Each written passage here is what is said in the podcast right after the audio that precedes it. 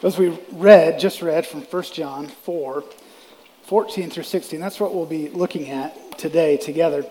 It is great to be with you on this Christmas Eve Eve. I don't know about you, uh, but our kids have been, we've been doing Eves for like days now. Like Eve, Eve, Eve, Eve, Eve. Um, and uh, we've been trying to get one present here, one present there. I keep telling them yes, but their mother says no. So there's that. Um, but it is, it is great, and it's always such an exciting time of year to be together, um, to be here, and to hear from God's word. And so this morning, in the text that we just read, um, it's, there's this, the, the, essence of what Christmas is. And this, this week, as I was preparing, uh, I came across a devotional, and I thought, wow, he said it perfect. I, I want to say it like that on Sunday morning. And then so I started trying to figure out how I could say it, and then I just quit. And I'm going to read you what I read because it's, I think, that good. So here, the essence. And this is in light of the angels singing. It says, It is a wonderful, mysterious, hard to grasp, and beyond the scope of our normal reasoning story.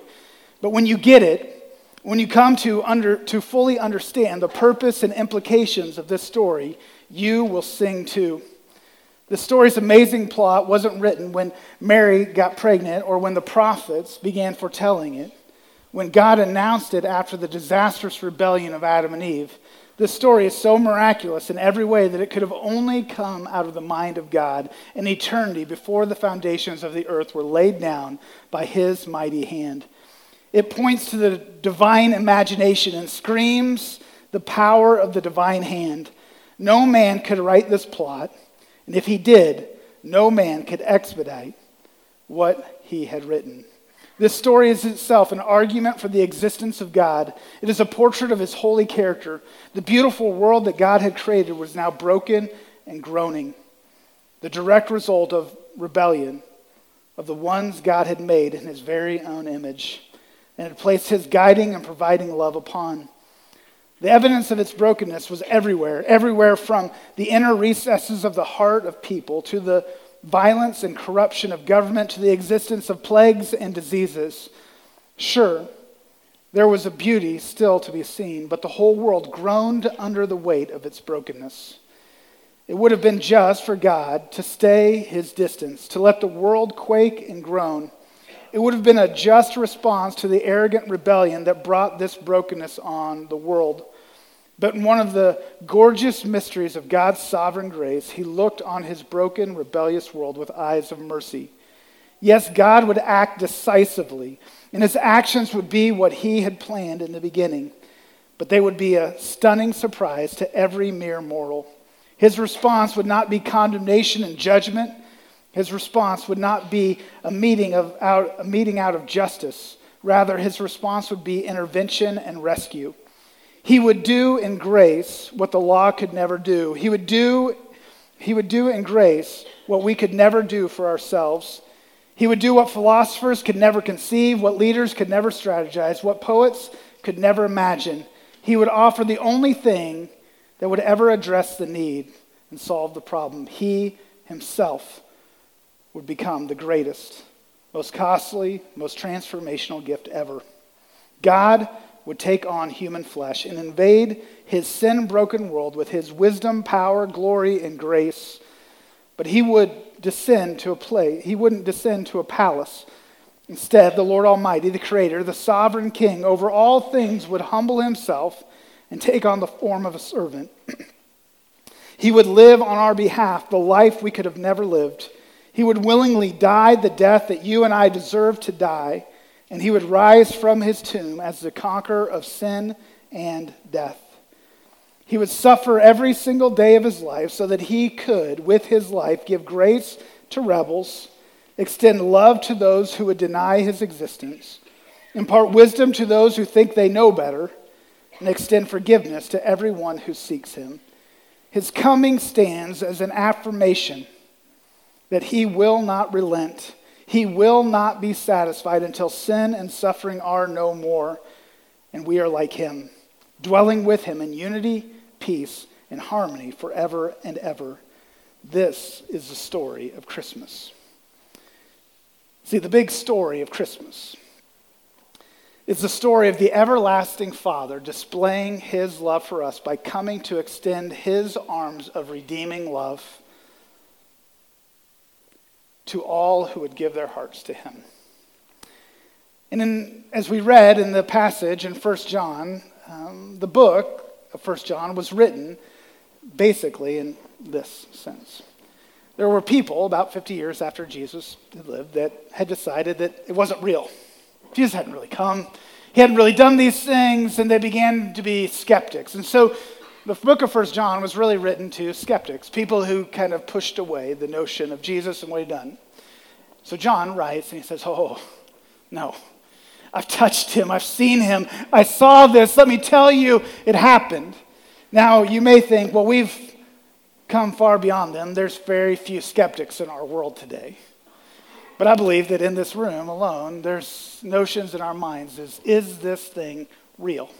Is God real? Has all of this happened? Is there is this story of Christmas something quaint and something that we just sort of run through the motions of, or is there a deeper story? What we read here from Paul Tripp is the story of Christmas, uh, the most profound story of God's love ever told.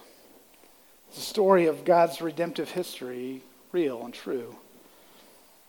So First John was written, right? This verification, eyewitness. Jesus came. He is real. The reality, um, he, the, the, he has really called us to something that brings love, joy, peace, and life, and that we can have confidence in his grace.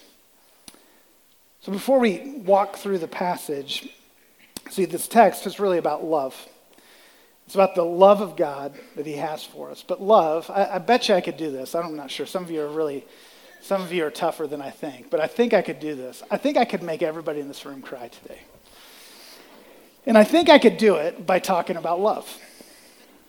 Because love, right, not in the Hallmark movie sense of love, um, which is fantastic. I like that kind of love. Uh, it's just very happy, right? Um, yeah, and so um, I, I, love it that this year I actually have a child that makes fun of them with me, so it's fun.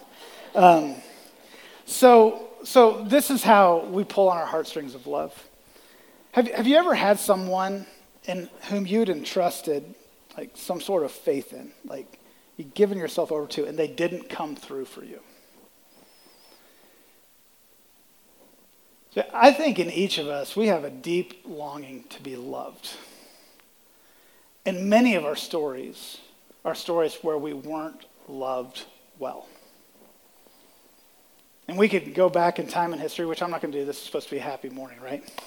We go back in time in history and we could walk through our lives and this relationship, that relationship, and someone that just wasn't there. See, one of the commonalities in this room is every person, I don't care how tough you are, every person in this room wants to be loved. And much, most of the pains and hurts in our lives are where someone didn't come through that was supposed, that had committed, that was going to love us. See, love is something that each and every one of us deeply desire, we deeply want. It's embedded in every story. Love is something that we desire. So this text talks about love. And I believe the most profound love, and by the way, every person in this world is going to fail you in some regards to love. I love my wife and she loves me. We celebrated 16 years of marriage um, on Friday, and uh, I, I, can't, I, I can't imagine what my life would be without her in my life. She does more for this body, for, for me, for the movement of God, for all kinds. Debbie is an incredible person, but Debbie me and her. There is only an end of what our love can be for one another. Whether it's my family, parents, whatever, there's only an end. I believe that in each and every one of us, there's only one place where love can be filled, and that's our God. And so, as we look at this text, there's two things that we're going to simply pull out of it. And the first is that the love of God is available. The love of God is available.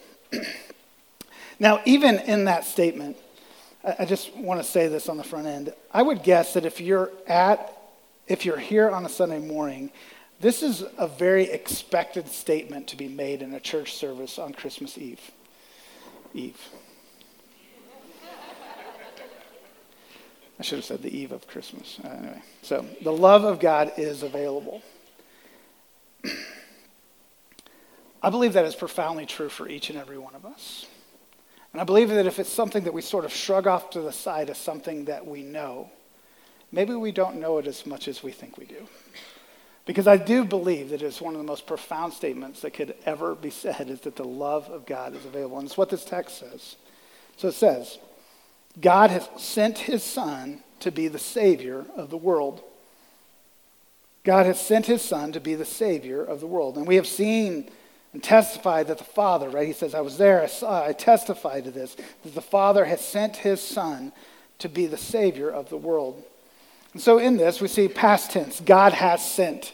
It's a past event. It happened. God did this work. It is completed, right? God has sent, but it's possessive. God has sent his son, right? Jesus. He's unique. He's one of a kind. There's none like him. He is the only son of God. Jesus isn't just some other mere man. Jesus is the God man in flesh come on earth. Why did he come? Well, it speaks of intent.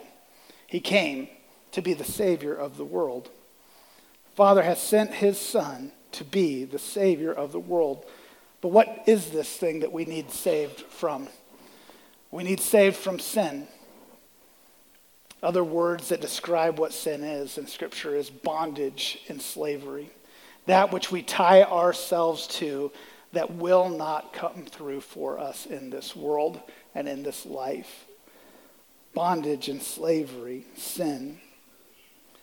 Another way of saying he saves us sometimes just simply from our very own selves and our own devices and our own hopes and our own wants and our dreams apart from Him. And so the declaration in this text is the love of God is available. So the text continues and talks about this availability.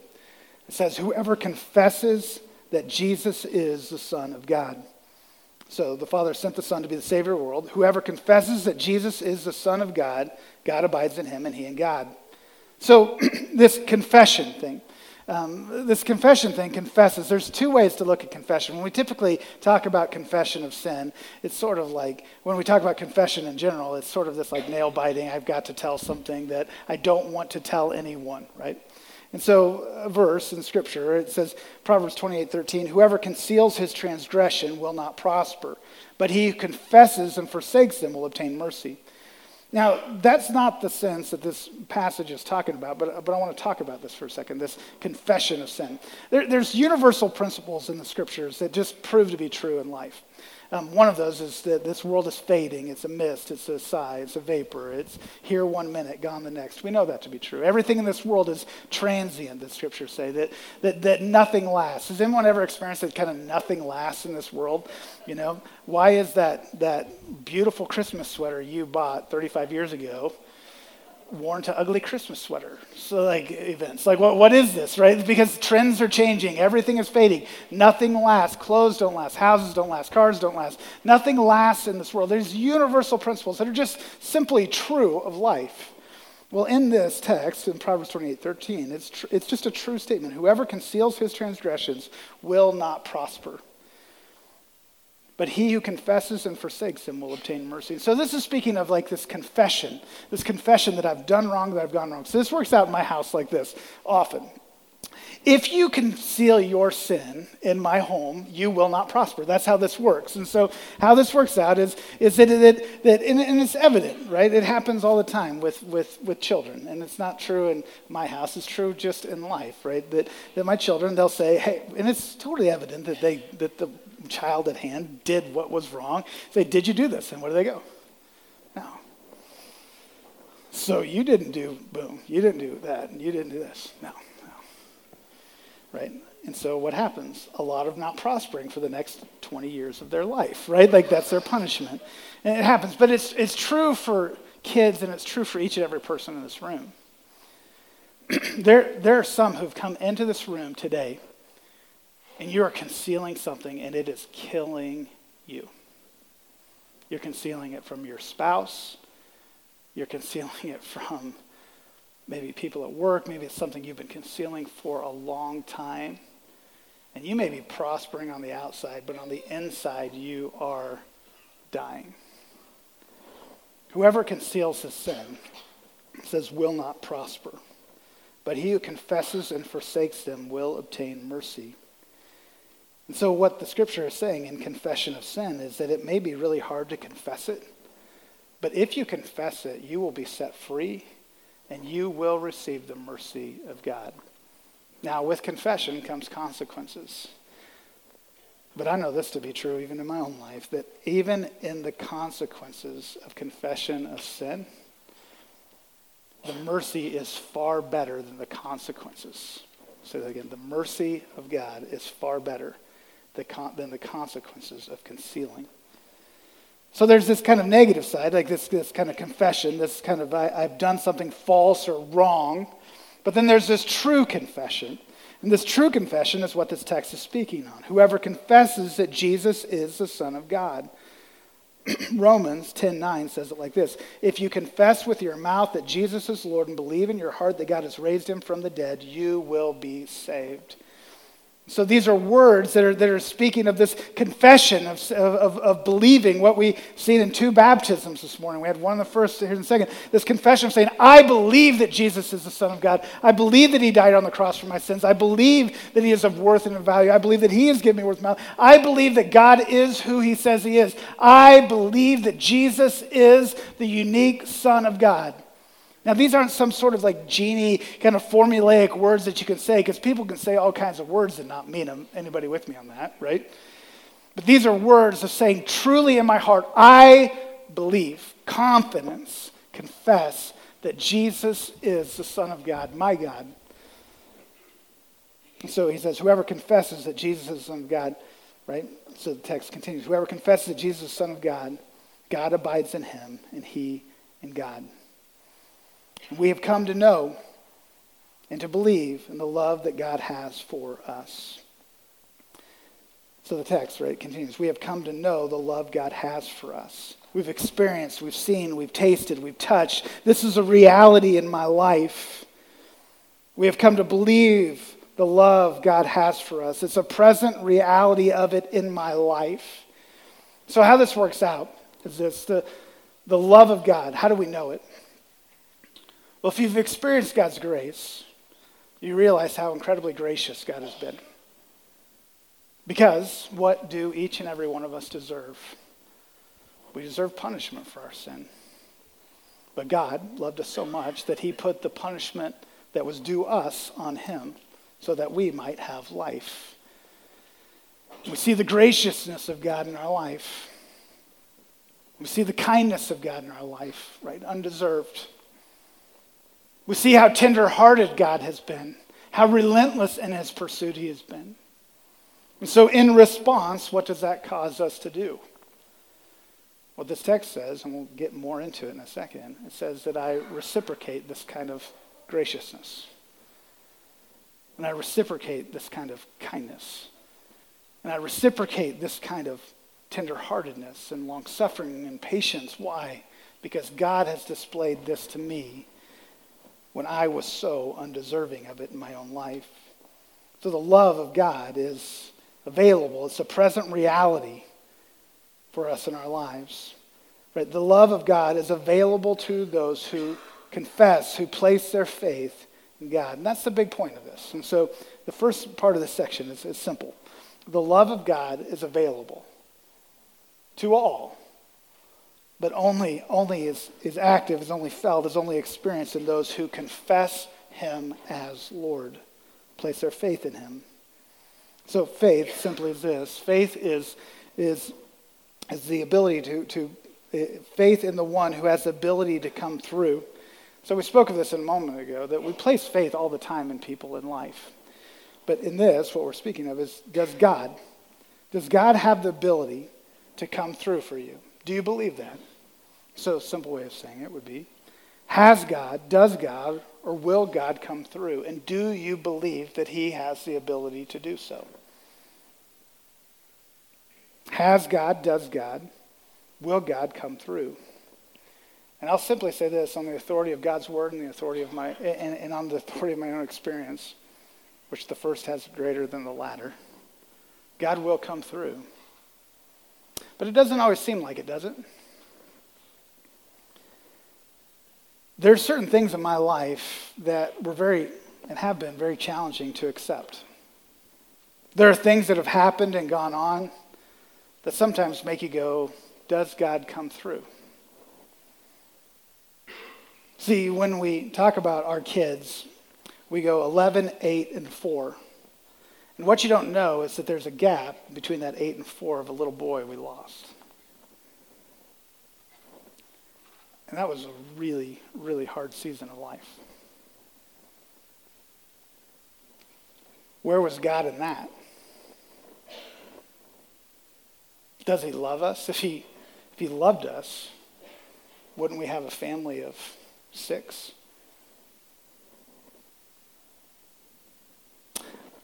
My brother died of cancer at 45. It's pretty short. Couldn't have he given him a little more life?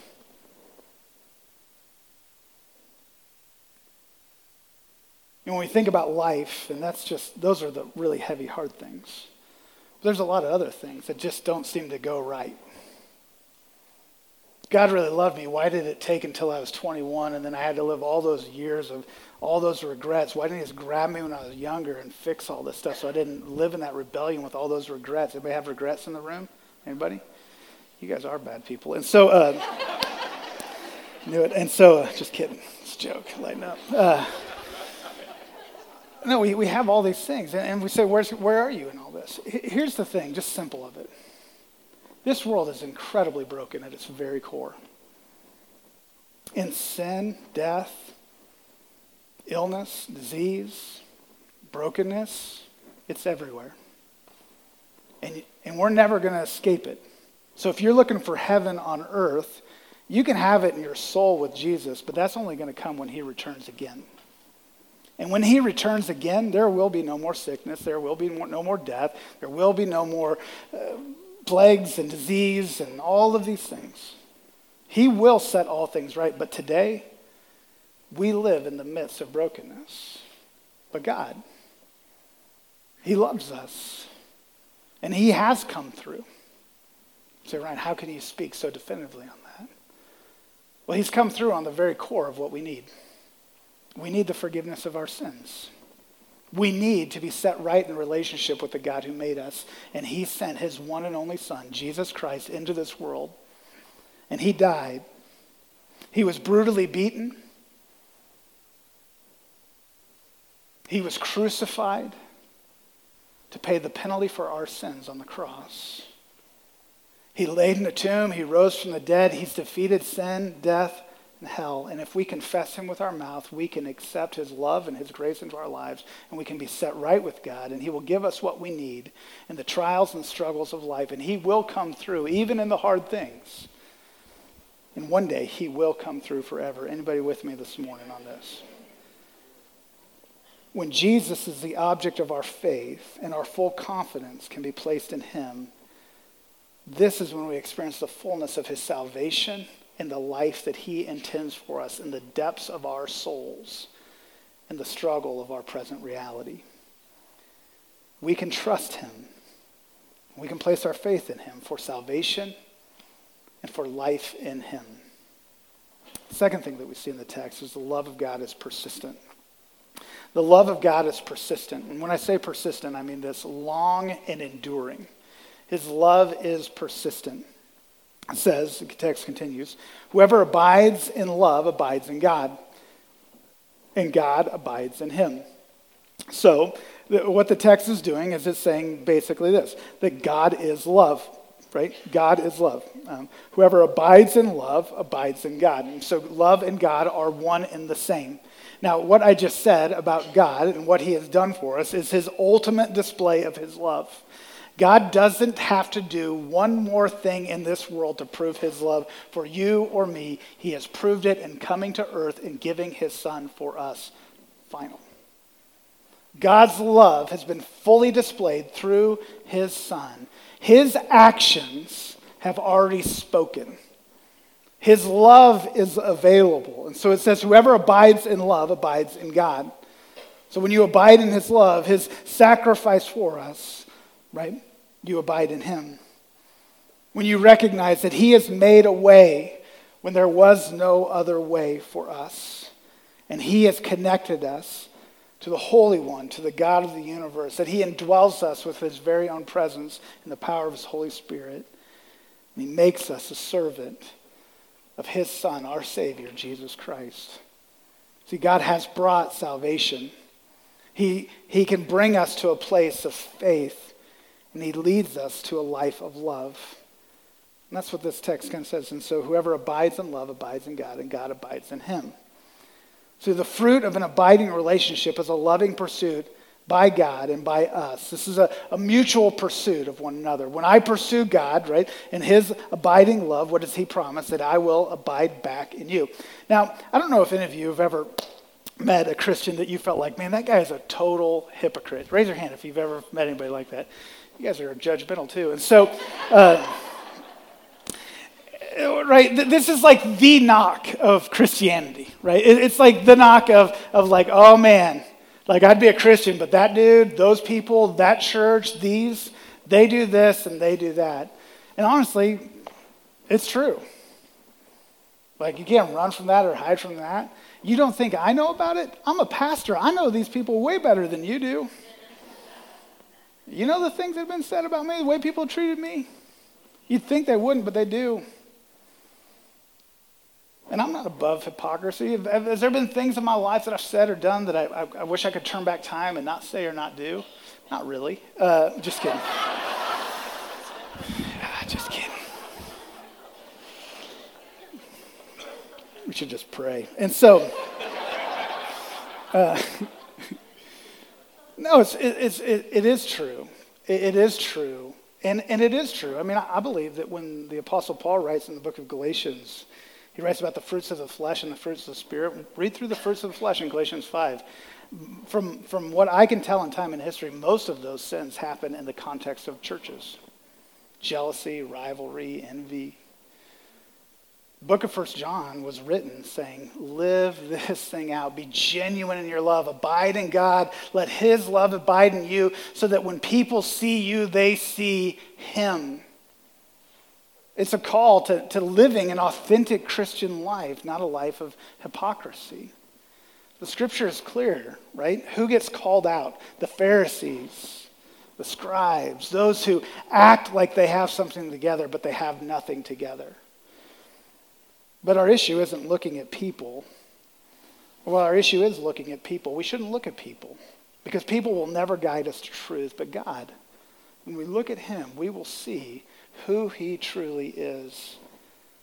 That's what the text says. Whoever abides in love abides in God. When we look at His love, when we see the extent of the love of the Father toward us, when we gaze upon Him, what happens what happens is he and us, and as we have this mutual pursuit of one another, by the way, the love of God is persistent. God is in pursuit of you.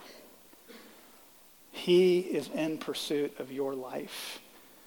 And he has been for a very, very, very long time.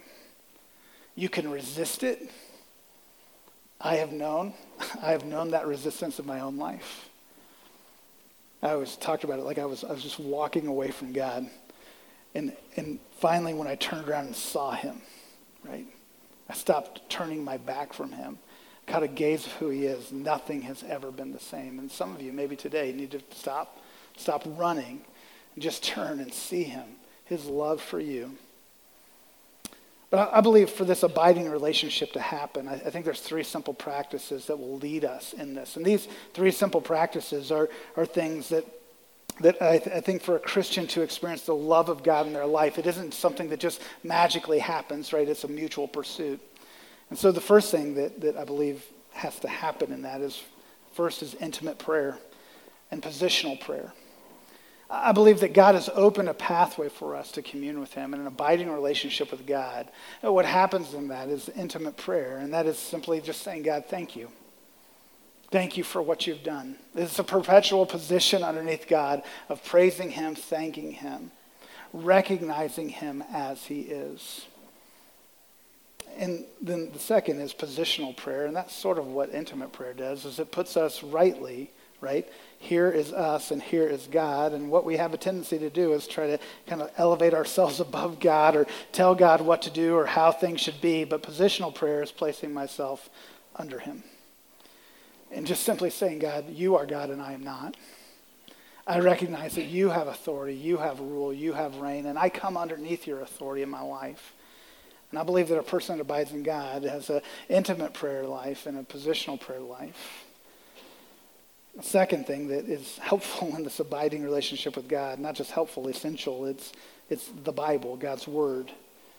That God's Word is, is not something optional in our life, but our very guide of how to live underneath His authority. The, the Word of God is, is the revelation of who God is to us. And so as we read God's Word, His very breath to us, we, we read it and not only do we read it, but we meditate upon it, right? We, we think about it, that, that it's on our minds, that, that His Word is something that, that not only we meditate, but we memorize. And as we memorize it, we meditate and we read it. But His Word is the, the light into our path, a, a guide for us in life, that, that His Word it comes to the place of, of, of placing His authority in the right place. So, intimate prayer, the, the Bible, and then the third is the Holy Spirit. And I believe the first two work in unison with the third, and the Holy Spirit, asking that His Spirit, who He has indwelt us with, would lead us, would illuminate our way, and empower us to do all things for Him. Because the reality is, is none of us can do any great works for God unless we are empowered by His very own Spirit to do those works. So, intimate prayer, God's Word, His Holy Spirit lead us and guide us to this great abiding relationship. So, the love of God is available. The love of God is persistent. So, one of my favorite Christmas movies is It's a Wonderful Life. Um, anybody seen it? Okay. Um, some of you haven't, so I'm going to ruin it for you. And if it's ruined for you, it's been out way too long. I can. And so, um, so the story of It's a Wonderful Life is this man named George Bailey. And George Bailey um, is, is, a great man in all senses. He, he helps others. He is always the one who will jump in the water and save his little brother, dive into the building and loan to save it from utter ruin over and over and over again. He's there for the neighbors and all the people in the community. George Bailey is a, a great man. But the villain of the story is the name Mr. Potter. Mr. Potter is this kind of old curmudgeon, right? And this old curmudgeon kind of is always you know, hoarding money and wealth. And, you know, George Bailey says that he doesn't even have a soul, like he's always calling out. But at the end of the movie, there's this discrepancy of about $8,000 from Uncle Billy. He's lost the money. And George finally has to go in and grovel at the feet of Mr. Potter. And he grovels to Mr. Potter, Will you just help me? And Mr. Potter finally gets his wish that the building, the building and loan, the business is going to close down. And he, Mr. Potter gives George Bailey a lecture. And the lecture goes something like this He says, You have been miserable your whole life in this little town of Bedford Falls. You don't like where you live. Everyone else has surpassed you. You had all these dreams and you achieved none of them. And it's a revelation into the heart of really what George Bailey was. He was bitter. He did all kinds of good things, but he felt like he'd been dealt a bad hand. And underneath him was boiling a little bit of anger throughout the whole movie, and you see it as the story unfolds.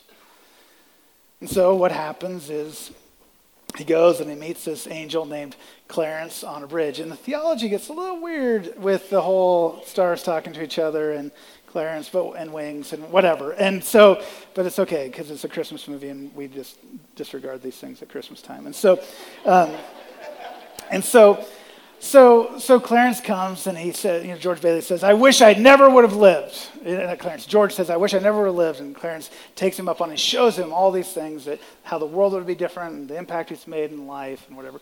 But, but in the end of all this, uh, George, George Bailey finally says, I, I, I wish I never would have wished that. I want to live. I want to see my family. And so all of a sudden, he has this new perspective on life. And this new man, this new George Bailey, like this, this different perspective he had on life, is he, he began to see life rightly. And his heart, his perspective had changed. It had changed because he realized that his life was really good. And he realized that there was all kinds of good things that surrounded him, and that he, he had this like change of heart and mind. I, I believe a lot of us are, are a lot like George Bailey. And it's simply that one, we, we don't see ourselves correctly, and we have some pretty glaring blind spots in our lives. And it causes us to live in ways that typically, even most people that lived around George kind of knew that he felt like he'd gotten the shaft in his lot in life. So the question would be what's your perspective this Christmas? Do you see your life rightly? Do you see God rightly? Do you see God as a God who has a, a deep and passionate love for you and has been in a hard and relentless, relentless pursuit of you and your life? Have you, have you grabbed a hold of that by confessing with your mouth Jesus as Lord? Now, some of you think that when I say that, you're thinking, oh, he's calling people who have never placed their faith to him. I'm not, and I am. Do you today confess Jesus as Lord? What this text says is the love of God, the love we were made for and built for, is only available through his Son. And are you resting in that today? Or are you kind of like George Bailey? You got dealt a bad hand. You just kind of live it out in these weird ways where it doesn't display God's biting love, but it just sort of displays your frustration with life. George Bailey was a good guy. And I think there's a lot of really good men and women in this room. But simply, in God's perspective, good isn't enough. We need to be made holy. And only through the person of Jesus Christ can we be made holy and set right and have the love that we were made for through his son. So I don't know where you find yourself today. But I do believe that this Christmas, maybe this Christmas, God would cause us to reflect and pause. And when we celebrate this Christmas and we think about the Son of God who came for us, that we would see the great pursuit of God's love for us. And it would cause us to reflect and respond and change and transform and do the things that we need to do to be right with Him. Set our lives on a path and a course of reciprocating His abiding love in our own lives. I'm going to pray and we're going to sing a song to conclude our time. Father, we, we love you. And Lord, we believe that you did send your one and only Son into this world for us.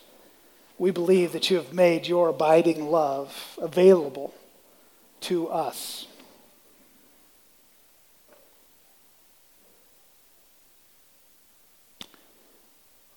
Lord, would you help each of us today, wherever we find ourselves, to confess you, Jesus, as Lord, to turn from that which does not honor you, that is inconsistent with your word, that's inconsistent with your way to turn and place our complete faith and trust in you and to experience your love and your care. Jesus, we thank you for the cross. We thank you for your life that you gave freely on earth for us, that we might be set right and be made new. Meet us where we are today and the next few days and help us to experience this Christmas the depths of your love for us. Lord, help us to respond appropriately, we ask in your name, Jesus. Amen.